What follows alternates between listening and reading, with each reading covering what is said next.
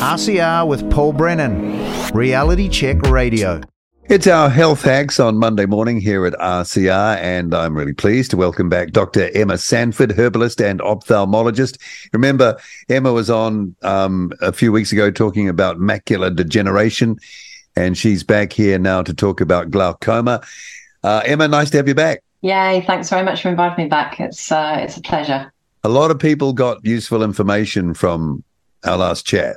Uh, I know that from the feedback, so that was great, and I'm sure the same will apply here. I've again a bit of skin in the game here for me because we have glaucoma in our family, mm. and not just a few, uh, you know, quite a few. Yeah. Right. Okay. So more than just your dad. Yeah. Yeah. It's uh, it's on the father's side, but many of the mm. relatives mm. have it and have had the genetic test and know about it. I haven't. Mm um, which is um, I don't know, maybe I will. Um, but uh, so so we kind of know how widespread it is there, and it has affected some of the family members, some of the older generation. Before I guess that much was known about how to treat it. But anyway, it is what it is. So yeah, I, am going to be really interested to hear what you have to say. What, what do they call it? Is it the silent? What is it? The silent thief because it robs your eyesight slowly yeah, but surely. Right? It is um, generally speaking, unless you're going for screening or happen to go and see your optometrist, um, who will you know do your eye health check as well as check you for glasses, then um, you know it just creeps and creeps. So I've had so many people who have come through A and E or you know some other route to me and said they've suddenly gone blind, absolute blackout. Like suddenly. Yeah, but what happens is that you've got this slow creep where, and you you know you you got that saying the boil the frog. You put him in a, a cup of boiling hot water, he'll jump out. You put him in a cup of tepid water and you heat it up slowly, he'll go, oh yeah, oh yeah, oh yeah, I'm all right. Nothing to see and here. dead. Yes. Nothing to see here, and then he's dead. So um, it's very much like that. So, you know, we are beautifully adaptive creatures. And when you lose this peripheral vision, which you use less, particularly in our modern world, you know, we're not um, being dropped on by um, saber-toothed tigers anymore. Yeah, because you see that out of the corner of your eye kind of thing. Yeah, that's, that's that, it. right? Yeah. That's it. You know, they're picking up movement. Oh, do I need to look that way to have a look at my danger? Or, you know, looking for snakes on the ground. So we're very much, um, you know, focused in our central vision in our day-to-day lives. The central vision is where you move your eyes so that your your words on your page land on that part of the retina when you're looking at facial. So it's facial recognition. That's the part of the face you, you're honing that into that central area because it's more sensitive. That's where you've got your color vision. Your peripheral vision is very much about, you know, hunting, gathering, danger, and you know, well, more about movement, isn't it? Detecting and very movement. much, yeah, that's right, exactly. Yeah. So, you know, in our day to day lives, it's very easy to adapt very slowly as this creep, creep, creep, creep, creep. And then you look in somebody's eye and measure the pressure, and, you know, their optic nerve is white. All you're seeing is connective tissue now because all the nerves have packed their bags and oh dear. dodged out a dodge. They've yeah. been well gone, but they've not noticed they've ended up with that very tiny central island of vision and then it's puff, it's just gone. Well, that that's how I, or we, but I, because I used to spend a lot of time with him, um, knew the old man was really deteriorating because you could tell when he was driving that mm. the the lack of peripheral vision was starting to affect the safety of his driving. Where in the end, had to say, look, it's obvious what's going on here. You're going to have to stop driving. Um, I'm yeah, sorry, you know. It. But that was the giveaway.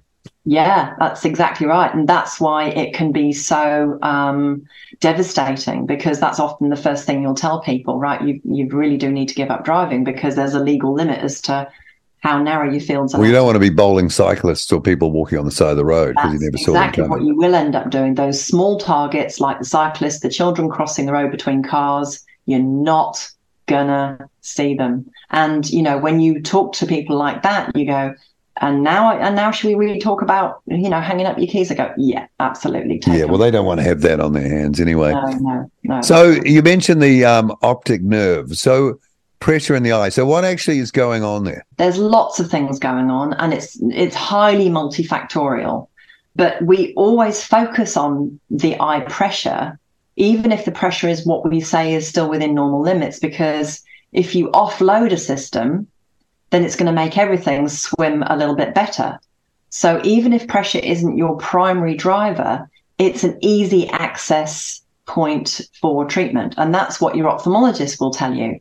Right, we need to bring your pressure down. Even if you're sitting at 21 millimeters of mercury above atmospheric pressure, because obviously you've got fluid in the eye that's literally pushing out to keep the globe inflated. Okay. Yeah. If you don't have that pressure, it kind of goes floppy and none of the optics work anymore. So you need that pressure, but you need it to be within a nice healthy range, which is usually right. between anywhere between sort of 12 and 21 and your outliers might be 22 or 23 and that's when you're heading into what we call ocular hypertension which is you know like hypertension for your blood pressure yep hypertension for the eye um, but it's mostly that it's okay it's not causing that person a problem but some people it will become a problem and then we start calling them glaucoma because they've actually started to get damage in the nerves so the nerves are the ganglion nerves they're very fine nerves that gather information from the entire retina all the way wrap around. You've got these wrap, wrap around retina. That's why you can see wrap around. And they all go down into one stream and they end up at the optic nerve. And then there's a 90 degree bend where they enter into the optic nerve and that's their pinch point. That's often where they are vulnerable.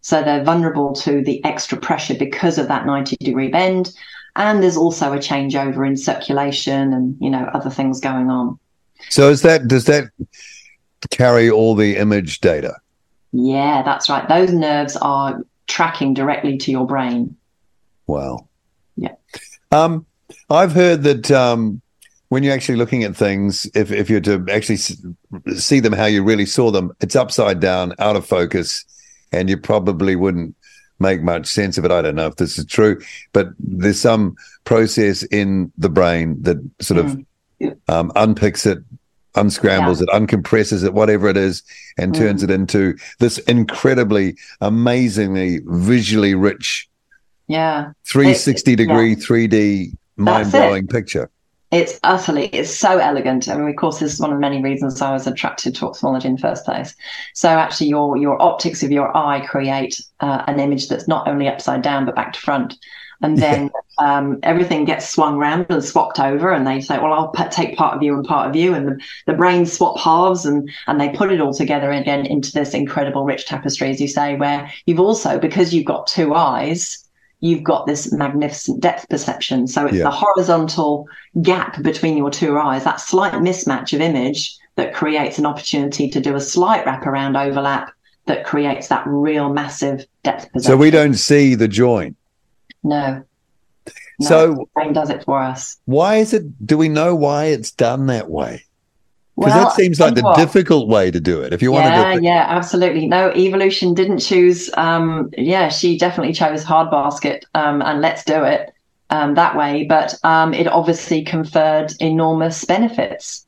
Um, you know, for like you said about movement perception, a lot of visual processing actually goes on in the retina before before it's even been kicked back to the brain. Right. And of course, your eye, embryologically, it's part of the brain. So when the embryo develops, there's a little pouch that comes out and then gets pinched off. Not pinched off entirely, because of course it's still um, connected with the optic yeah. nerve. Yeah. But that is the eye.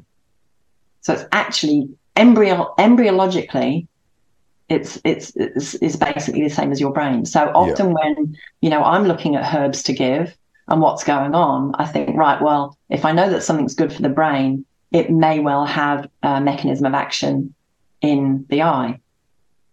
And it, yeah. so it seems to be like the ginkgo right? So ginkgo is famous for as being a brain herb, but it's also a vascular herb actually. So it will help people with migraine, etc., because of the effect that it has on the inside lining of the blood vessels. But it also has a, uh, a role in neuroprotection, which is protecting nerves um, in glaucoma. So it's been looked at in glaucoma, and there's a lot of research for glaucoma. So there is this sort of um, cross pollination and um, you know same same between the brain and um, and the eye. And I'm aware of the genetic, um, you know, drivers for glaucoma, um, and I'm, I'm, sure there are things that you can do, you know, in your everyday life that increase risk, etc. So, what are the the primary causes of it? Do you have to be genetically predisposed to this, or can you just by lifestyle put yourself in the glaucoma zone?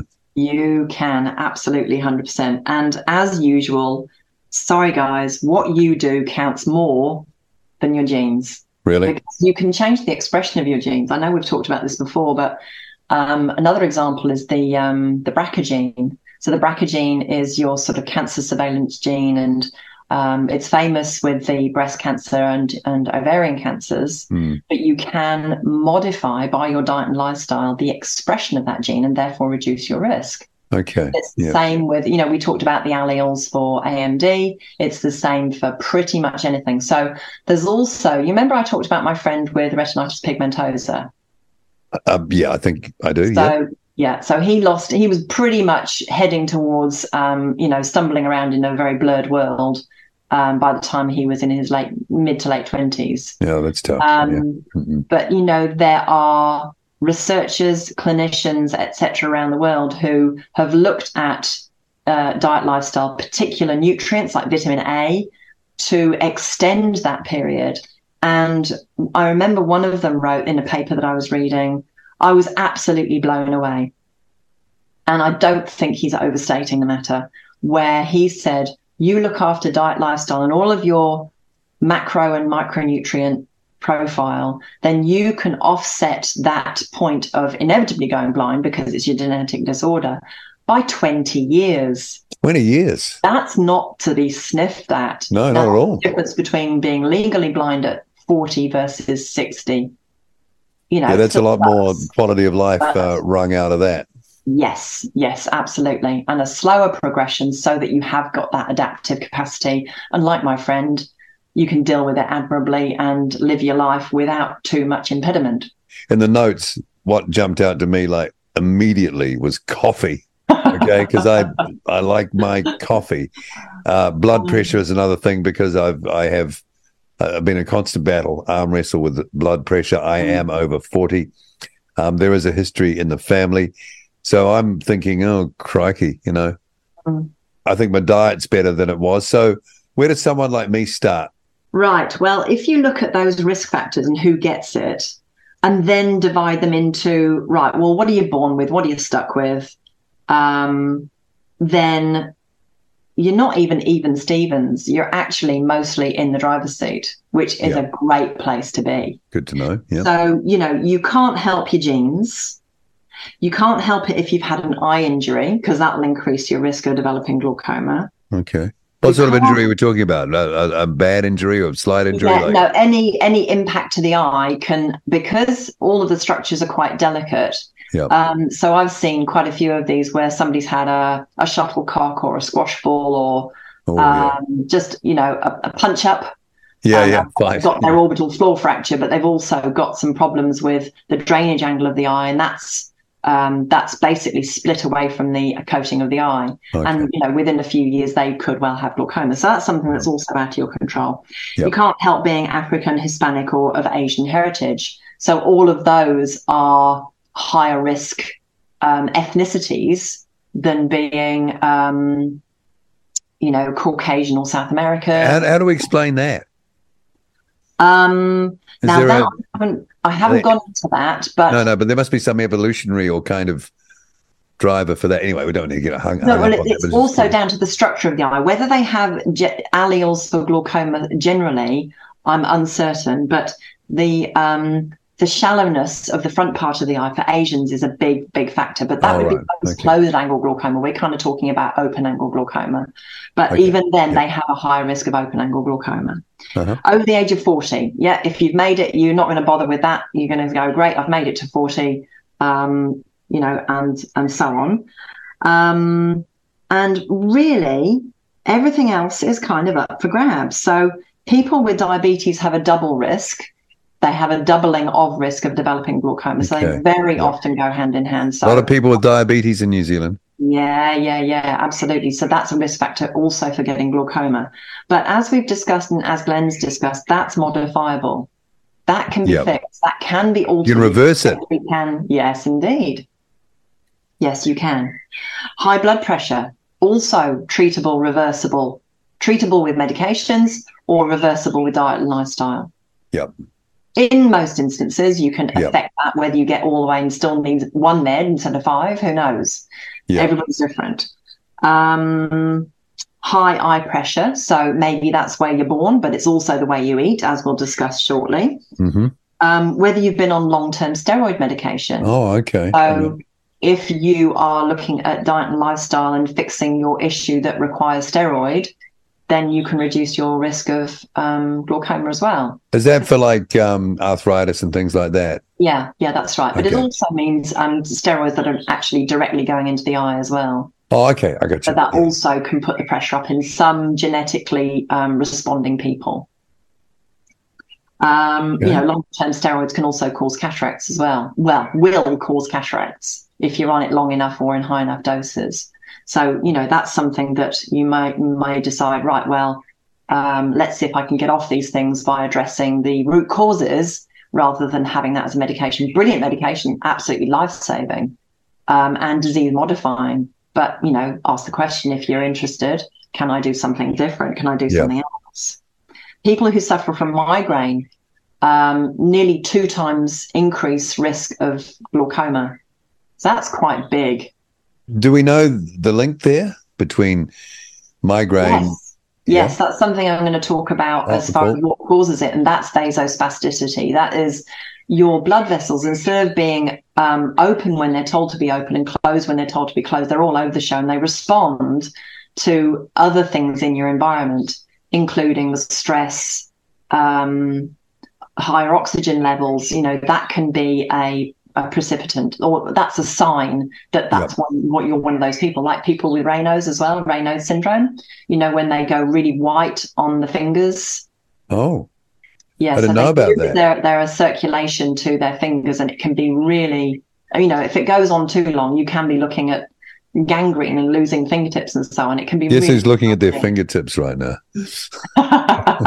They look, they kind of look all right. Okay, yeah, I didn't know about that. you'll that. kind of know you'll kind of know and again that is uh, an overreactivity of the of the blood vessels Yep. and interestingly that in, in in a number of studies has been shown to be present in all glaucoma patients not just the normal tension glaucomas which is what we used to think but you know you look at the nail bed and, and your your capillary flow in there your your return after you've pressed it it goes white and then it comes back again um, you know, whether you've got migraine and Comes back pretty quick. I've just tried it.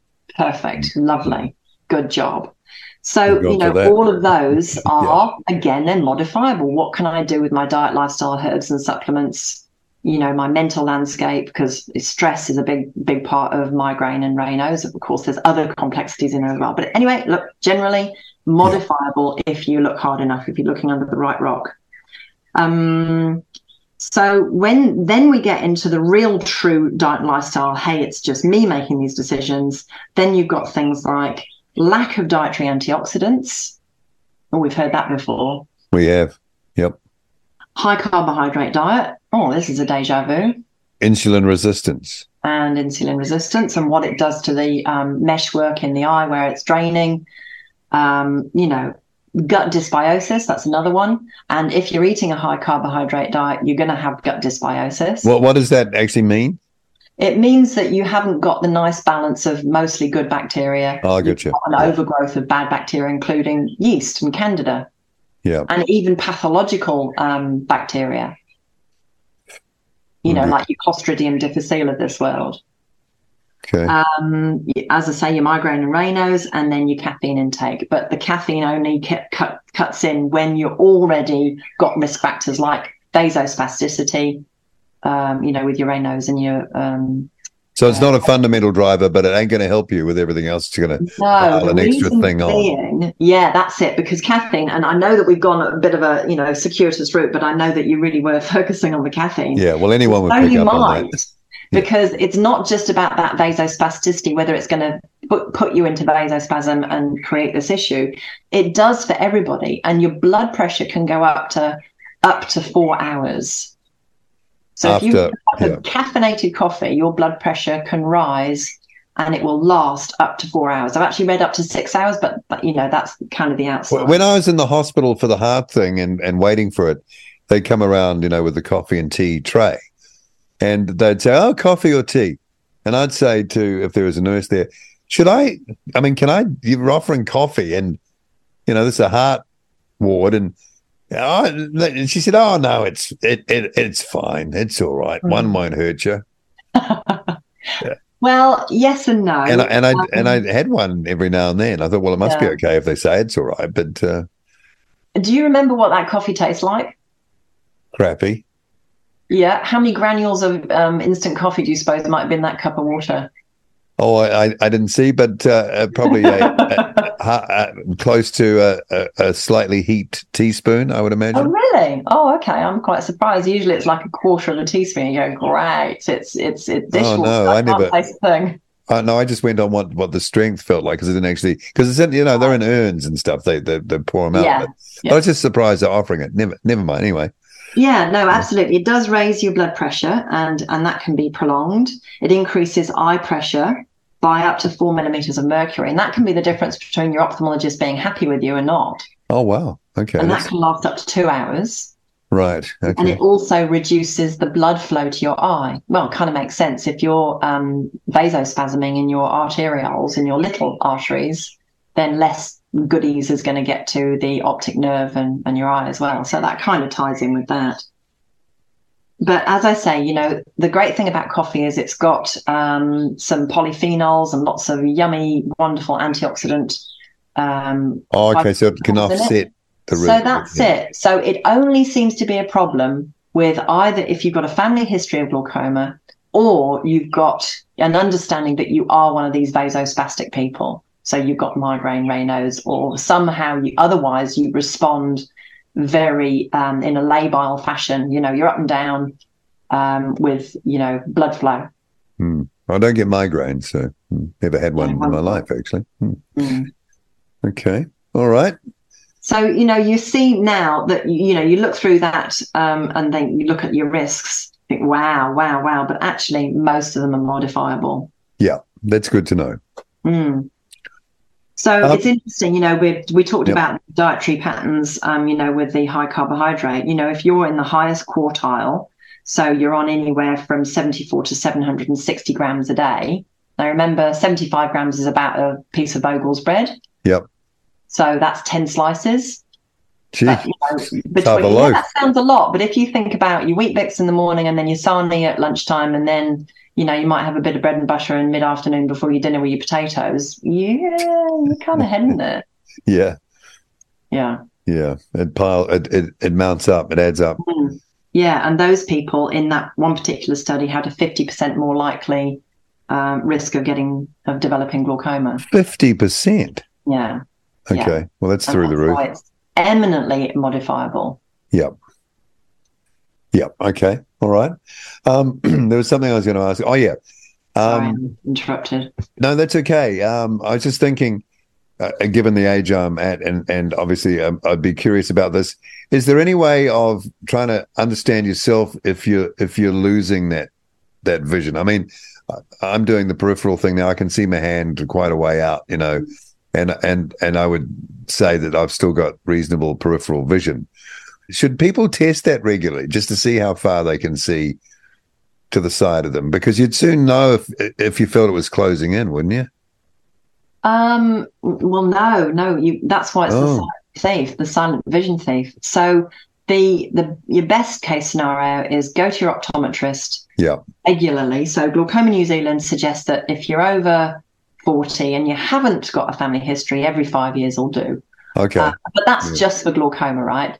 Um, and I would suggest that most people would generally be highly advised to go and see their optometrist for an eye health check, let alone anything else, whether you wear glasses or not, um, you know, every three years or so. Okay. Because, you know, a lot can change in that time. So the optometrist can put you on a machine that will measure your field test, do your field test in each eye separately. So the other big rub is this overlap. So you've got right eye, left eye. So one part of the brain is dealing with the um, with the right eye and the other is the left eye. And then they basically get together, they compare notes and go, well, I've got this, I've got this. And they fill in each other's gaps. So sometimes I'll get a report of I've suddenly gone blind only because somebody's woken up with their arm over their left eye or something and they've realized that they've lost their vision in their right eye. And you have a look and go, this has been going on for years. Um, that's that's incredible. Mm, that's it. Because to, again, to not, yeah, I can see where the silent thief or whatever comes from. Yeah, that that would be a shocker. Mm, yeah, absolutely. No, these people are extremely discombobulated by such uh, discovery. But this this goes with any eye pathology because we happen to have two and they overlap their images, the brain fills in the gaps. So whenever I, as I mean, you, you know, you get people to test for AMD, like we talked about before, you've got to do each eye separately because otherwise that, that brain collaboration uh, yeah, gotcha. literally get in your way. Yeah. To, you know, have I got a problem with my right eye? No, or she's all good. All right, now let's have a look at my left eye. So this is what the optometrist will do. They'll put you on a machine, put your chin into chin rest, put your forehead against a band. You'll have this great big white bowl, and then a series of tiny little white lights will be flashed up, and you just press a button, and say, "Yep, seen it. Yep, seen it. Yep, seen it." And they also can test if you're cheating and looking at the light. You've got to fix. It. Oh, okay. Yeah, yeah. So it's got to be landing on your peripheral retina, and your it is your peripheral field. You don't get to cheat, or at least mm. you can, but they'll know. Um, and then, you know, you've done your screening test. And then there is also, um, you know, some people will look away and have lots of fixation losses, and then your test becomes a little less robust. So you can go back when you're less tired, or okay, no, I've got, I've got the hang of that now. I'll come back next week and I'll be so much better at it. And you are. And then they can really tell whether you've lost any field areas at all. Yep. And the other way that you can do it is an OCT scan. So this is using a fine scan of the back of the eye, and you can focus that scanner on the optic nerve and you can literally see what nerve fibers have been lost. Is it nice and plump and lovely, all those beautiful salmon colored nerves diving down into the mm-hmm. optic nerve with the blood vessels in the middle? Or you got a great big chunk out of one side? Or is it looking really, really thin? And the um, actually, I can see the connective tissue of the optic nerve instead of all those lovely nerves instead and yeah. it will do those measurements and calculate your risk. And you have a few of those in a in a row, you know, every three months or go. So, and then if if they think that you have got glaucoma, and they'll get you in that often. And then compare those three scans and say, gee whiz, look at the last scan versus the set, the first scan. Yeah, we can definitely see a, a, change. Off you go to see your ophthalmologist and and um, take it from there. There's a point up to which you can do something about it. But I, I know there's a tipping point where basically there's no stopping, you know, the slow slide. Because that's what happened with dad, you know, he, mm. beyond a certain point, there was no coming back. Yeah, once you get to a state where you really are hanging on for dear life to those last few fibers that are governing that last tiny little island of vision in the middle, things get really precarious. So there's something called snuff out, so your if you presented that late, your ophthalmologist might say, gee, you really need to crash your pressure in your eye big time, but we can't afford to do surgery because the inflammation and trauma of surgery and sometimes that sudden pressure drop of surgery is enough to that's it. Wipe it out. Wipe out. Yeah, that's it. So you get wipe out. Okay. So up to um, a, certain point, you can what hold it where it where you find it. Is it? Absolutely, absolutely. And that is, you know, through the um, treatment that an ophthalmologist will give you, which are eye drops. Like I say, it's the most modifiable um, thing that we can do. Because right. even if pressure isn't your prime driver, just offloading pressure will help your blood vessels inflate with blood. Yeah. Yeah. It will help that pinch point as those poor nerves are, you know, traveling through that 90 degree angle mm. when they enter the optic nerve. So it's kind of like offload. Hey, it's just mechan- mechanics and plumbing, right? Yeah. You're just taking a load off. Yeah. So so it's it's a really low hanging fruit for a lot of people with glaucoma, no matter what their causes causes are, whether it's just purely intraocular pressure, which it rarely is. And like I said, you know, uh, a lot of these studies that are now being done into this vascular issue, you know, we we are beginning to understand that it's pretty much there as a thing in all people with with glaucoma. Right. Yeah. Even if they haven't got Raynaud's or migraines to prove it clinically symptomatic. It's a foundational mm. thing. Yeah. In in, Yeah. in, in the condition. Absolutely. And but the thing is, you know, just going a little bit deeper into that, that vasospasticity, and you know, like I talk, talked earlier about, you know, migraine, it is modifiable. You can do something about that as well. Hmm. So um, when you're on a high carbohydrate diet, you have this background of tenser blood vessels because of insulin resistance. That's how it's driven. Yeah. And you reduce that insulin resistance because you've reduced your carbohydrates. Therefore, you've reduced your need for insulin. Therefore, you've reduced your body fatigue, saying, gee, more insulin. I don't want it. I'm going to block my receptors or I'm going to take them off the front doorstep so you can't Mhm. see them. Yeah. So you modify that, you modify your vasospasticity, Yeah. however Yeah. extreme it is. So, in in in terms of treatment and um, and what you're saying, so what would you consider a, a mix of medication and you know other stuff like diet Mm. um, and and sort of keep, try to keep your health as as as maxed positively as possible, um, because most people will just rely on the medication, won't they? and that's their choice, absolutely.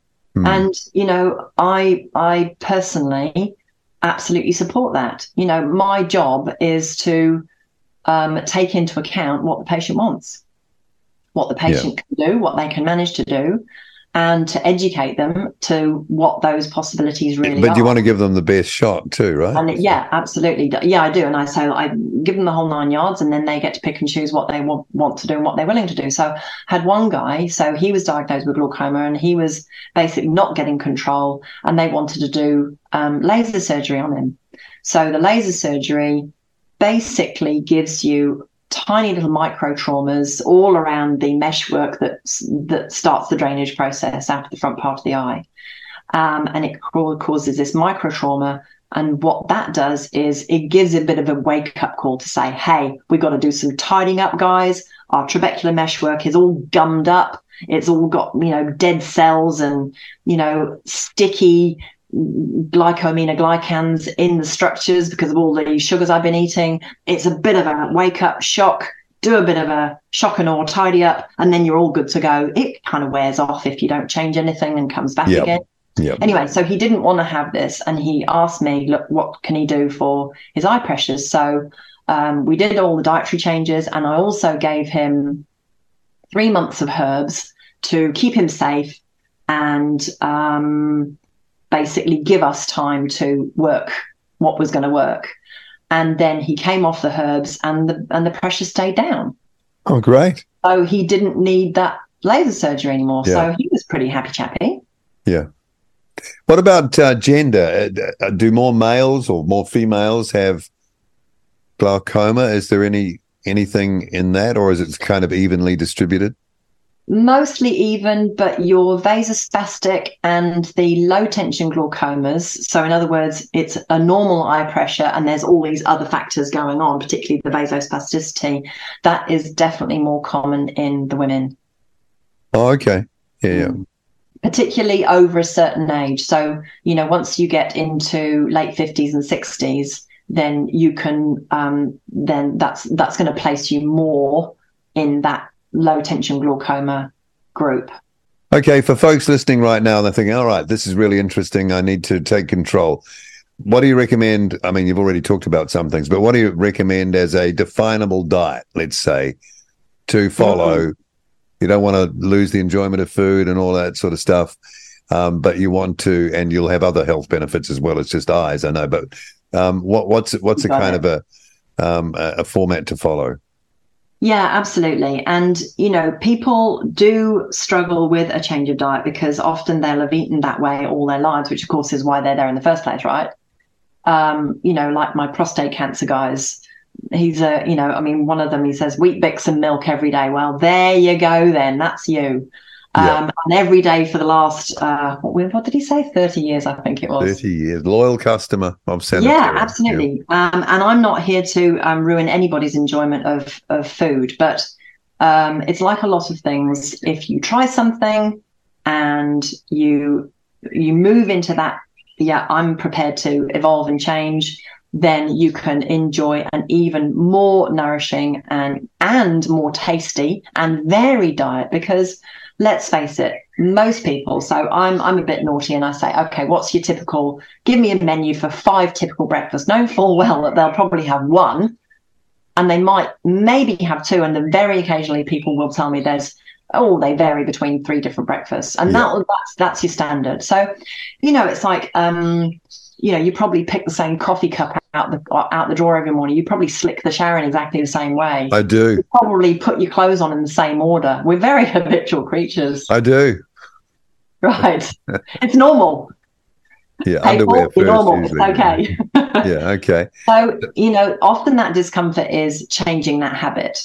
And uh, again, you know, that's what people like me, Glenn, and others in the health coaching arena, you've got to get into uh, not just the whys and what you're going to do, but help people do it. So, you know, um, so what I would say is a traditional diet. Again, we talked about this last time. Traditional Mediterranean is probably the closest to us in the English speaking world and the West. Um, that's the, the most known. And, Mm. you know, if you look at what that looks like on a plate, it looks amazing. It's yummy. Yeah. Yes, you want to eat it.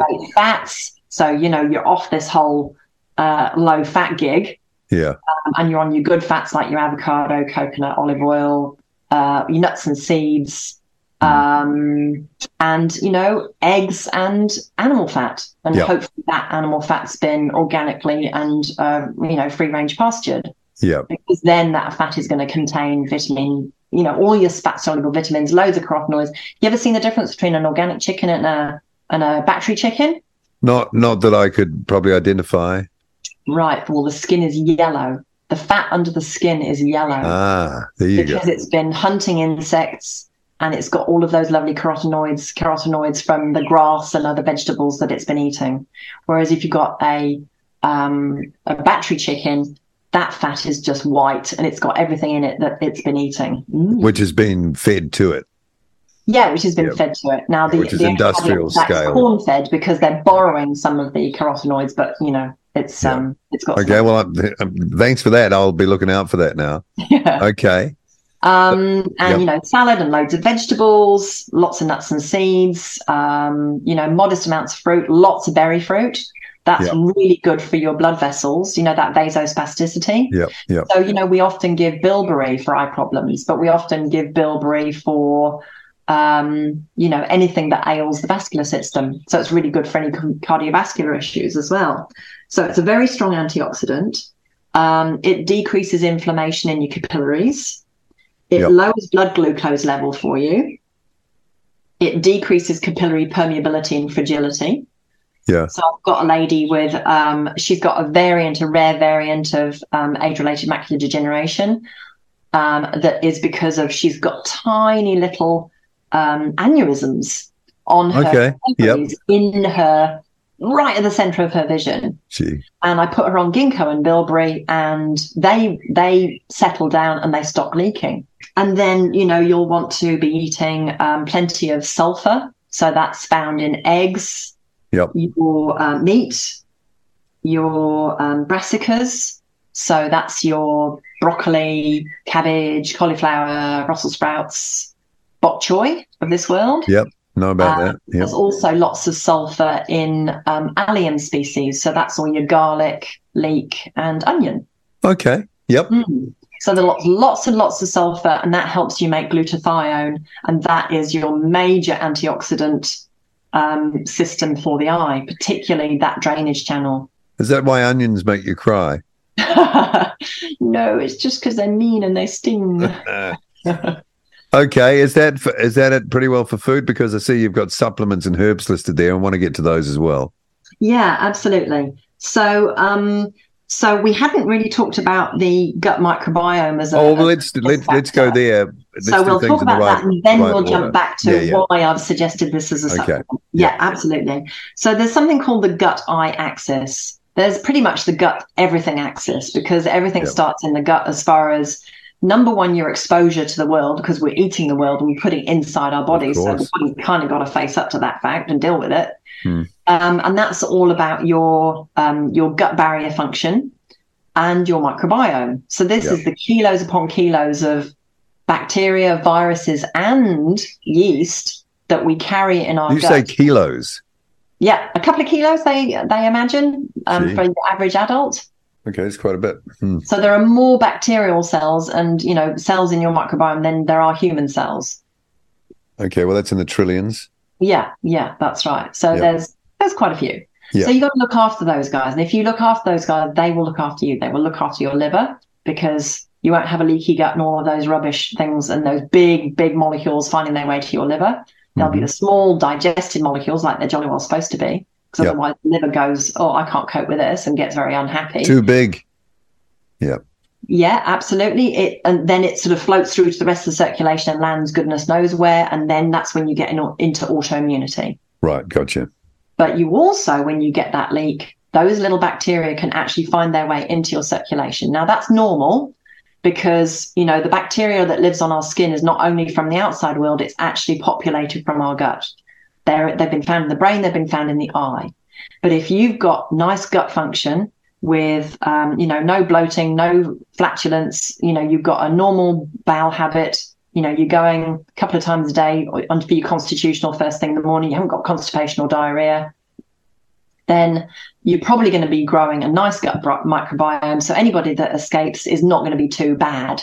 Right. But when you've got a bad microbiome or gut dysbiosis, then these little critters who are doing bad things in your gut get access to everybody in your body and they can create ocular inflammation. And that's what we also understand now is playing a role in why a good um, gut microbiome helps your glaucoma and vice versa. If you've got a bad microbiome, then your glaucoma is going to go worse. You know, it's all going to go worse. Okay. Um, so one of those bacteria is probably what our audience has heard of already before is Helicobacter. okay. H. pylori, Helicobacter pylori.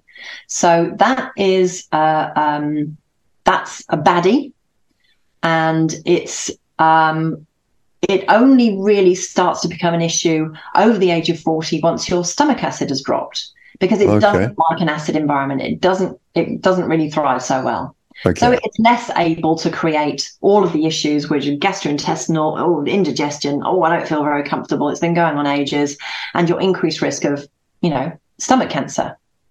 okay. Yeah. Hmm. So H. pylori is also quite strongly associated with glaucoma risk. So that is one specific bacterium. And that's why on the your supplements list, if you're over 40, um, you might want to consider taking apple cider vinegar capsules to acidify your stomach so that um, you kill bad bacteria that have come down the chute with, with it Yeah. with your food. Um, you are making sure that there's a fully acid environment because that's what your stomach wants, so that all of its enzymes that starts digesting your proteins, you know, that steak, you really need an acid environment to digest that yeah, for sure. Yeah, I can imagine. Yeah. Before it drops all of that stuff into your lower intestine. Now, if you Yeah. don't do a proper Yeah. job in the stomach, your lower intestine, sort of your small intestine, is going to be really unhappy. Yeah. and it's not going to be able to digest the food that it's supposed to digest at its stage because it's still dealing with what's uphill and hasn't been dealt with. So what lands in your lower intestine doesn't work for you either. So it's a really compounding effect. You put people on apple cider vinegar, a lot of their problems can disappear. Once again, not a prescription, just, you know, bit of information. I used to drink quite a bit of apple apple cider vinegar and honey mixed together. Mm. Only because it really tasted nice. Yeah, no, absolutely. I But then I found subsequently it was really good for you. Someone told me, "Oh, that's really good for you." yeah, it is absolutely. Yeah. Um, the the reason I suggest capsules is because if you're taking it regularly, you will dissolve your teeth. All right. Yeah, good point. Okay. So that's a- not so good. Unless you're issue. really good and you have a good rinse afterwards. But even so, it's said that the pH of your mouth takes two hours to recover. okay. Two hours. All right. So yeah, it's a little bit of a, but you know, they're cheap as chips. Yeah. Of course. Yeah. Yeah. Um, we got about uh, we, uh, we're coming up on time. So do we want to look at uh, quickly some of the, unless um, you've got more to say about that, some of the herbs as well, because I'm sure. Well, you've mentioned a few already, but Um, Our listeners will recognize some of these, I'm sure. Yeah, absolutely. So I went through bilberry, and that's sort of Yeah. like your top pick, and then ginkgo as well. So specifically, that increases the blood flow at the back of the eye. In fact, the whole eye. So that for glaucoma, that's like, yeah, great. I can resist the pressure. I can get rid of what I need to get rid of. Everything flows better when you've got good blood flow, right? Yep. Um, it is also an antioxidant, quite a strong one. It takes care of the inside lining of your blood vessels to make them less uh, snarky and overreactive to this whole vasospastic thing. So your Yep. your ginkgo can um, help you there as well. Gotcha. But it's also good for neuroprotection. It's basically there because of all the things that it does. It ends up being neuroprotective. So that's why people on low tension glaucoma more often get put on ginkgo.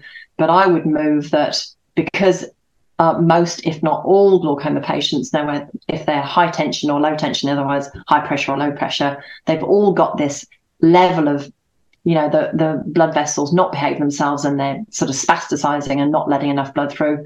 Hmm. Go for it. Why wouldn't you? It's pretty easy to get hold of. Yep. Turmeric is one of my favorites because it's kind of like one of those great panacea herbs. It's is almost a cure all for everything, a bit like garlic. It's just got so much going for it. It's great for the gut. The gut loves it. The liver loves it. The microbiome loves it. Um, it's an antioxidant. It's anti-inflammatory, and you know it's got anti-proliferative properties as well. So you know back to that AMD story um, when those emergency signals, nobody's listening. So it just says, okay, well, I'm going to grow my own blood vessels and they're abnormal. That's a proliferation of those blood Right. vessels. So Yeah. turmeric is Anti-proliferative. Yep. Anti-proliferative. So it said, oh, it's okay. You don't need to go to that length. Don't do it. You don't do it. Yep. and then um, cannabis is another one that I wanted to um, talk about because this was actually brought to the West um, by an American ophthalmologist who happened to be working in Jamaica. And he noticed that people who were either um, consuming, smoking um, cannabis recreationally or otherwise, or people who had made a tea out of it on a daily basis and done an eye wash, that their pressures would go down. So he said to a couple of his patients, "What are you doing that's different?" He said, "Oh, I'm just, um, you know, I've got my, I've got my ganja wash," and the pressure had come down. So there's quite a bit of research in this area, and there's quite a bit of, um, well, does does she or doesn't she? Because, um, like with um, quite a few medications and um, other agents, you kind of get used to it. You get tolerant to it. So tolerance for caffeine. You know, I, I've got a friend who has 12 cups a day and he can go to sleep at night. Goodness Yeah. knows I know that one. knock me off my perch. Yeah. So you adapt. You, um, and that's how people are with with cannabis. And So, so it's possible to put it in everyday language. Potheads, let's say, have have have um, unwittingly been, I don't know, offsetting a risk of glaucoma here just by doing that. Is that possible? yes, it is. It is one definite benefit. Gee, okay. Yeah. So it will drop your um, pressure. I wouldn't suggest relying on it without doing other things. Yeah. Um, as I say, because if you use it habitually, then the um, the effect will wear off after about a month. It was interesting though because this guy actually brought to market the first and only ever cannabis-based eye drop. And then it was in the 1980s, I think it was, or was it 90s? It was bought by Merck and Sharp, now Merck Oh. Sharp and Dohme, Yeah. and discontinued. Yeah. Too much of a, comp- a competitive. Uh, Yeah, could be too much of a good thing. Who knows? Righto. I have no Yeah. idea. yeah. Um, they will know better than I, but you know, just saying. yeah. Well, I, I've heard that that one before. That's a good line, Paul. I like it. Yeah. Okay. Uh, Um, is there anything else that we need to know? Um, no, you know, there's some weird and wonderfuls, you know, like saffron, um, coenzyme Q10, and you know, certain vitamins um, within food. But you know, if you're eating a good diet, you're going to get all of those anyway. Uh, and just look after your mitochondria. So this is the the final step. You know, the CoQ10. Why that helps with glaucoma is because you're helping your mitochondria. So these are little power cells, powerhouses within cells that literally take in the fatty acids and break them down to release the energy from the bonds to give you energy. That's your metabolic energy. They also break down sugars, but they're a heck of a lot happier burning fat than they are burning sugars. They are Gotcha. far more efficient, and their cell membranes, their their uh, mitochondrial membranes, where all the great stuff happens, those have got a lot more strength and resilience. When you're on a high carbohydrate diet, probably part of the reason that you feel chronically fatigued and don't sleep well either is Yeah. because your mitochondria are not functioning well. You're not being very nice to them. So they love phytonutrients, they love fat, and you know, they love sleep because that's melatonin. They do Yeah. really well on a lot of that. And they generally do well on a traditional diet because the omega 3s are incorporated into their membranes and they function better. So by looking after your mito- mitochondrial health, by looking after your diet, you're also looking after your glaucoma and you shouldn't need to take coenzyme Q10, hopefully. There you go. well, as always, really interesting. Thank Thanks. you for that, Dr. Emma Sanford, herbalist and ophthalmologist. And if anyone's got any concern, I mean, you want to stay healthy anyway, but if you have to Yeah. sort of uh, um, get into action and, and, and deal with the, the issue, Yeah. better sooner than later, right? Absolutely. So I would say first port of call is always your optometrist, which is your high street optometrist, because Oh, they yeah, do fantastic eye health checks. Yeah. Find out what's going on, get your information. If you don't know what to do, you need more information. Get so optometrist first, then you go Yeah. yeah, to the big that's it. guns after that. Yeah. Yeah, absolutely. And they can say, yes, you definitely have got glaucoma, you have Mm. already got damage, or no, you've got some high pressures, but we'll just watch you. Yeah. Uh, and they'll watch you with the field test, they'll watch you with the optic nerve head OCT, hopefully. And, Yeah. you know, please do ask because it's not always done, it's not done routinely, but Yeah. that's much more definitive because you can make so many mistakes on your field test. You know, you're tired one day, you don't perform so well, suddenly your field test looks shocking. L- look at the nerve, right? Look at that. Yeah, look at the nerve, look at the nerve, and then think about right, what can I do? Yeah. Um, and there's a heck of a lot. Okay. If people want to get in touch or find out more, is there, did I ask you that last time? Is there some place to go? Yeah, absolutely. So you can go to my website, which is the W's nourishinglife.co.nz. Oh, that's right. and yeah. my email is info at nourishinglife.co.nz. Thanks. Emma, thanks for coming on again. Oh, you're welcome. It's always fun. RCR with Paul Brennan. Reality Check Radio.